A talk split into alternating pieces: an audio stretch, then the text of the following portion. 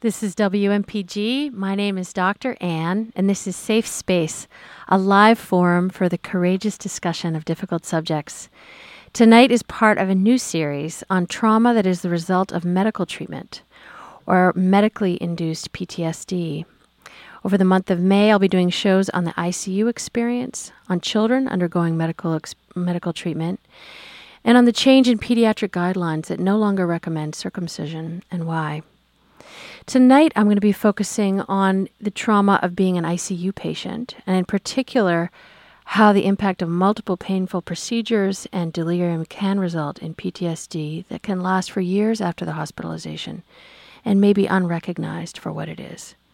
I'll be speaking to Nancy Andrews about her experience as a patient in the ICU, where she did become delirious and has later suffered from PTSD. Nancy Evelyn Andrews lives on the coast of Maine, where she makes films, drawings, props, and objects. She works in hybrid forms combining storytelling, documentary, animation, puppetry, and research. She's been the recipient of numerous grants and fellowships, including the John Simon Guggenheim Foundation, the LEF New England Moving Image Fund, and the National Endowment for the Arts. Six of Nancy's films are in the film collection at the Museum of Modern Art, and one is at the School of the Art Institute of Chicago Film Collection. Nancy studied at the School of the Art Institute of Chicago and received a Master of Fine Arts there in 1995. Nancy Andrews is currently on the faculty of the College of the Atlantic, where she teaches video making, animation, time based arts, and film studies. Welcome to Safe Space, Nancy. Thank you, Anne. So, I know you were in the ICU for a long time. Tell me what what brought you to there? How come you were a patient to start out with?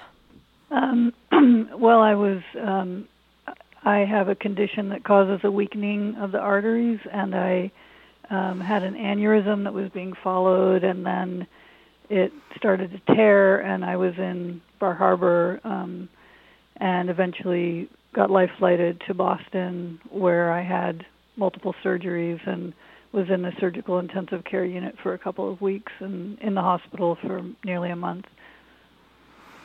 And during that time, I understand that you became delirious, and I wondered if you could just describe what that means in, in the context of the ICU. Um, well, it's super common for this to happen, and probably if people have had friends or family in the ICU, they may have seen this, but people um, who are in the ICU are experiencing like a lot of drugs and a lot of sleep deprivation and pain management and all of this stuff and it and trauma because you're really sick. And um, the result of that sometimes is you're not in touch with the same reality as everybody else. So you're having hallucinations and for some reason, often these turn really ugly and paranoid. And so I know, you might a lot of it's very common for people to think that the medical staff is somehow wanting to harm them or something like that, um, or see weird things on the walls or etc. And my understanding is that, in fact, it's almost m- more the norm. It's it's the exception almost not to get delirious in the ICU. That the combination of very severe, you know, very heavy duty pain medications as well as sedation, because so many patients are, of course, on mechanical ventilators. Yeah. Um, and the combination of sort of the lights being on all the time and no the sleep wake cycle being so off and no movement. Yeah. That it's sort of like a perfect storm uh, for people to really lose uh, touch with what's real and what's not real. Yeah, exactly. Um, in my reading about it, preparing for this interview, Nancy, I was struck that, that it's really being delirium is now being referred to as an acute brain injury, and right, that, which means I think that it's um, not the kind of brain injury that necessarily would be long lasting, but it is interesting that that's one of the definitions of delirium. But there are long term effects from it for a lot of people that include cognitive and um, psychological um, problems. So. so I want to wait, wait to talk about the psychological problems for a minute, but cognitively, did you feel that your own thinking was less sharp afterward? Um, Well, it took me a, a quite a long time to um, just get over the experience, even though I didn't believe that people were out to get me. It still was really unclear to me that I hadn't been at some time during the experience. But also, for example, months later, I was a guest um, at a film seminar, and after the screening, there was a question and answer period, which, as a filmmaker, that's par for the course. I'm used to that. I'm usually really pretty good at them, and I couldn't understand the questions. I had to keep saying, "Could you rephrase that?" and and I it was almost impossible for me to answer them. And and you're a film teacher. Yeah. Right. Yeah. Right. And and does, is that something that's persisted? I know this is 6 years ago now or more.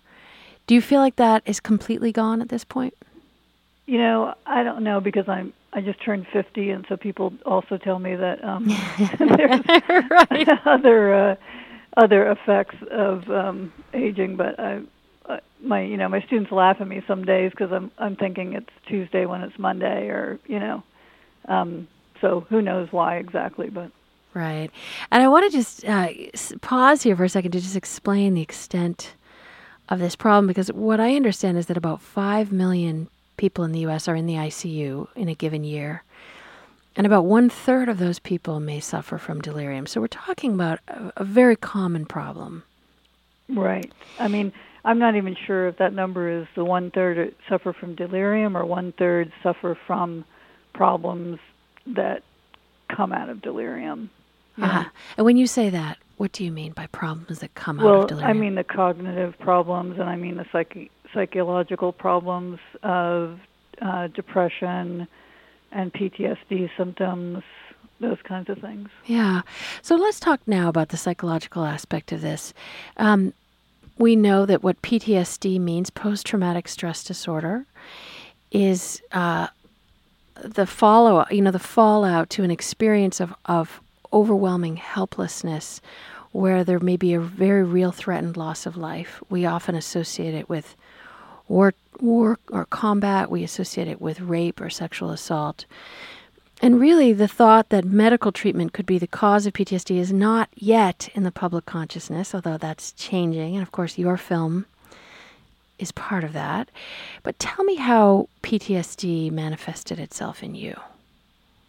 Well, for me, and it's um, it's ongoing. I mean, it's way better now than it was. But when it started, um, I hadn't been home from the hospital all that long. And they you know people don't really diagnose it as PTSD until you're a month out from the traumatic event anyway so before that it's acute PTSD I guess. But um I would just have this weird feeling like I was back in the feeling of being in the ICU and I I couldn't articulate it very well and I called my um, doctor here in Bar Harbor, and I told him what was happening, and he said, "Look, I've known you for a while. You know, I just want you to trust me on this. I want you to go see a psychiatrist. I think you might have PTSD." So I was super lucky that he recognized. Like I said, I wasn't that articulate, and I didn't even know. In fact, the movie I thought it was like the Deer Hunter because mm-hmm. I was kind of experiencing. I think they show flashbacks in that, but I didn't really I wasn't even able to language that I was having a flashback at that point. Right. So you really were lucky because you had a doctor who who got it. Yeah. Who got it and got you to help quickly, which yeah. I can imagine is is not the norm, sadly. Yeah, and um, it's also, I mean, from what I understand, um, it's something that you want to get treated sooner than later. Um, you know, the best results typically are if people try to get treated as you know, earlier. Mm. So you said when you know when I asked you about it, you said, "Well, it's it's ongoing," and so I, what I get is that immediately you felt like you were sort of reliving it. You were having these flashbacks. How does it manifest now?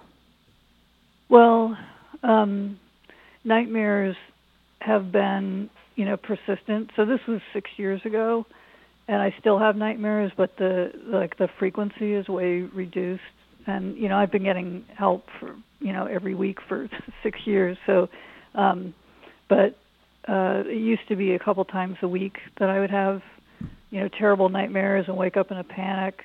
Um, and now it's maybe only maybe once or twice a month. Um, kind of interrupted sleep is fairly common, um, and then I still like in the because I'm a filmmaker and I like to watch films.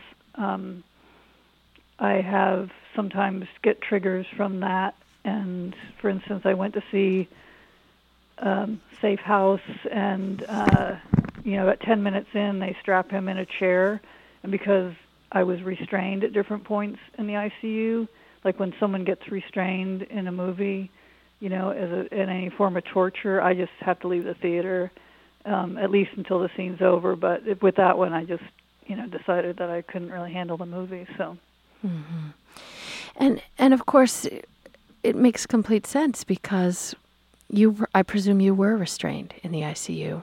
Yeah, absolutely. And which so, is which is a very know, because common. Because I was hallucinating, I was combative because I wanted to get out of the bed. I wanted to get the heck out of there, and so they had to restrain me so that I wouldn't hurt myself by by climbing out of the bed when I really didn't have the strength to walk or stand, you know. And I was hooked to all this machinery, so. I want to just read you. Um, you've written this very powerful essay about your experience on your website, nancyandrews.net. I want to just read a few segments of it about this because they were very compelling to me. And it jumps around a little, but um, you are trying to save my life, but it feels like you are trying to kill me. If I had one word to sum up my ICU experience, it would be quote unquote horror. In reality, the ICU is a torture chamber. If you take away the knowledge that everyone is trying to keep you alive, what is actually happening can be pretty dreadful. Being on a ventilator is a nightmare, and your ability to communicate by speaking is taken away. If you are agitated, you will be restrained so that you stay in bed and don't hurt or kill yourself. And you are probably in pain from a traumatic event or serious illness to begin with and it goes on. I'm going to stop there. It makes sense to me that seeing scenes of torture or being uh, tied down are just intolerable because, in fact, you did. While they were trying to save your life, it really was a, an experience of torture in many ways. Right. And then when you really aren't functioning well, I felt like, um, and I even wrote this at some point during my ICU stay, I thought they had removed seven eighths of my brain because that's what it. I don't know why I came up with that number, but that's what it felt like to me because I my thinking was so confused and clouded and and all of that. So um, you're trying to figure out what's going on, but you can't really. So you know, for all I knew, I was in a in a you know a place of torture, and a lot of my hallucinations, you know, that was what was happening. So I wasn't in a hospital. I was in a deep well, as if it was Silence of the Lambs, or I was, um, you know, being uh, abused by some terrible parental figure or something like that. It's very. If I try to imagine myself in your position in that ICU bed, tied down not trusting that they haven't taken out my brain. Can't I can't think straight. You were on a mechanical ventilator for some period of that time, correct? That's right. Yeah. yeah so you can't even speak or call for help. Um, and then, of course, after they, because I'd been on it for a while, and then they, when I was off of it, it had damaged uh, one of my vocal cords, so I couldn't speak above like a bare whisper. And I remember trying to, you know, get help it's one day and it was just so pitiful. It was like whispering help, you know. Mm. So it's a, it's a very helpless feeling. One of the experiences that so many people who suffer from trauma report later is a feeling of shame that goes mm-hmm. with PTSD. Yeah. And I'm curious, did you suffer from shame about this? Well, I still think I on, on occasion feel like I must be a weak person that I have this you know, trouble getting over this experience.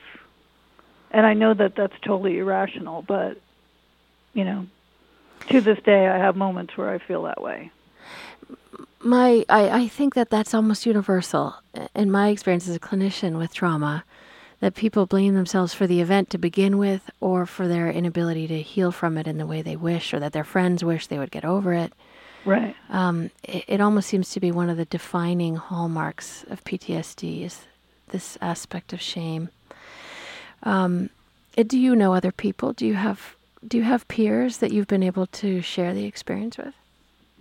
Well, uh, one of the, the PTSD things that I think is a normal trait of it too is that a lot of people want to tell the story over and over again. So I'm one of those people. I, I for a long time, I just would talk about this experience to almost anyone that would listen. Um, but in terms of other people, knowing other people that have been through what I've been through, I really haven't had that much dialogue with other people. Um, and to this point, I don't think there's been any real mechanism for that, but there is a, a woman at University of Nebraska that's in the beginning stages of trying to set up some sort of internet support group. And if um, someone hearing this show wants to find her, what's her name, or do you know the that her name is Michelle Balas, B A L A S, and you know she's very knowledgeable about this, and she's been um, working to help educate people about it. And how wonderful! And um, where in I Nebraska don't know where is that she? project is in terms of setting this up, but I. I'm confident that in, sometime in the near future, hopefully, there'll be um, more for people in terms of support. But you know, it's a funny thing because and when you have PTSD or you know when you've been through something traumatic, although you want to tell your story, there's also um, like you also don't. It feels sort of threatening to like the idea of of talking to somebody else is kind of scary, you know. Mm. Say more about what makes that scary. Well, um, it's very vulnerable you know and and i think people have a lot of emotions around it and mm-hmm. every time you do that it kind of stirs it up and there's part of you that just wants to forget about it um and you know and i think that's an expectation in our society too like oh can't you just you know pull yourself up by your bootstraps and forget about it and move on with your life and and of course you know one wants nothing more than to be able to do that but I'm of the belief that you really have to um, get it out in some way. Um, so, like making art has been a really great way for me to get it out in terms of um, kind of moving it in, oh, a way that is um, manageable for me. So, in a way, I suppose I am able to get some of what you might get through a support group, you know, through making the artwork, but so I want to talk to you about your art and about the film in a minute, but I want to ask you one last question about the PTSD part first. Sure. Which is when you say, you know, you talk about this pressure to forget, to move on and forget. But the question of memory and trauma is one that um, has been such a source of controversy in our culture as a whole. But it's also a very profound experience for each person, you know, how trauma affects our memory. Mm-hmm. And you mm-hmm. write very powerfully about these sort of unconscious memories. And I wondered if you could tell me a story that captures what your experience is of memories that you don't remember you have. Well, um, I'm kind of of the belief now, or I am of the belief now, that we remember a great deal more in some way than you would think is possible. Um, for example, uh, one thing that happened to me was um, that I in our town we have this day called uh, Pajama Day, and everybody comes out and it's early mornings, shopping specials, and and afterwards I was having breakfast in this very noisy restaurant. You've got the clattering and the silverware, etc., and people are dressed in pajamas. Well, I look down and someone walks by in their pajama pants with clogs on, and at that moment I just had to get out of that restaurant and to me that says that you know I could remember the operating room, you know, because I imagine it's a fairly noisy, busy place, and there's people wearing scrubs with clogs on because clogs are like the regular thing that surg- surgeons wear in in the uh, they are. operating room. It's almost a and uniform. there's been studies done at New York Presbyterian Hospital that did a study where they played word pairs um, over the speakers in the OR to unconscious patients, right, who are having surgery, and it was a double-blind type of study. So then people went around and read the word pairs to the patients after they um, were recovering, and they didn't know who had heard them and who hadn't heard the word pairs.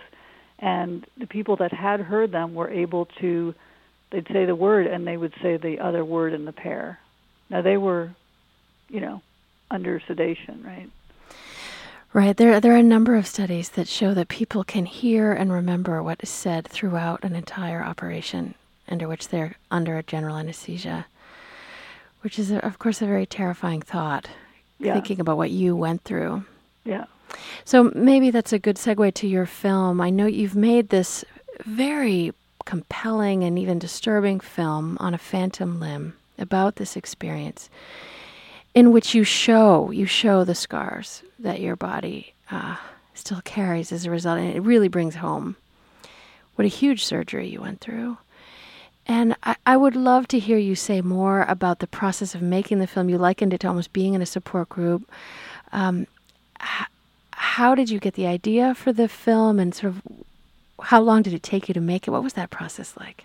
Well, after the surgery um, and getting home, and you know, I also don't want to make this interview sound like I'm not profoundly thankful for all the help I was giving. I mean, it was really amazing that I'm alive, and I totally appreciate that.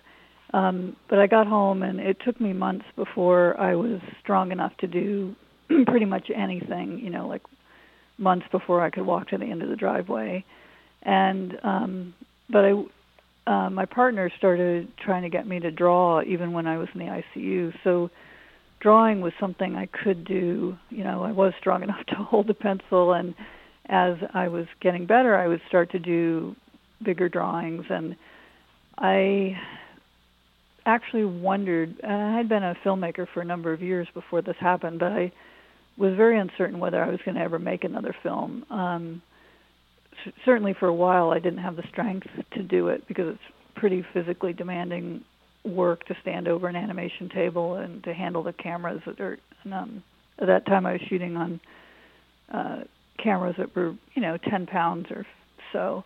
Um and uh but I did um have an idea for a film that actually started when I was in the hospital and um it had to do with birds as a transcendent kind of figure that could cross from the earth to the sky and was um, sort of the go between between life and death uh, and a metaphor for that and I had talked to a clergy person in the hospital about this idea so um, I started to write about it and wrote a proposal and um, was totally um, flabbergasted to get a Guggenheim Fellowship to make that film.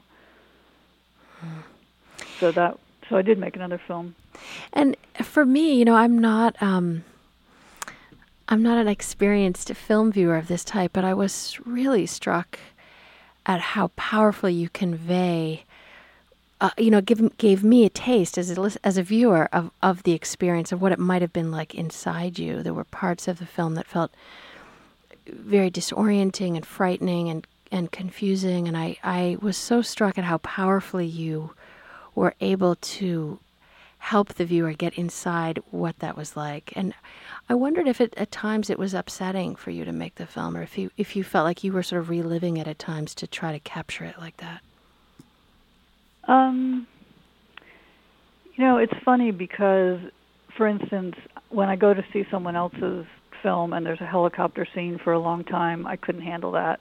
But there's a helicopter in my film, or you know, there's if there's a surgery scene in a in a film that I'm watching, I have a lot of trouble with that. But there's surgery scenes in my film, so there was something about it that um, because I was in control of it, I think Ah. it felt really different to me. Um, than sort of experiencing someone else's version of it.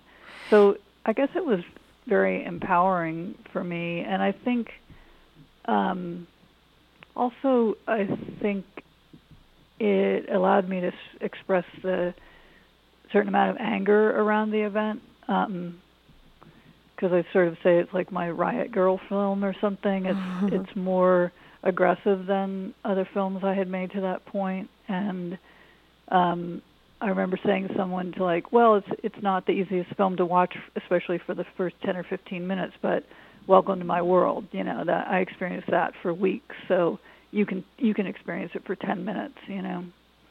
Mm. Is there almost a feeling of of um, almost being angry with people who haven't had to suffer this, wanting them to really get it?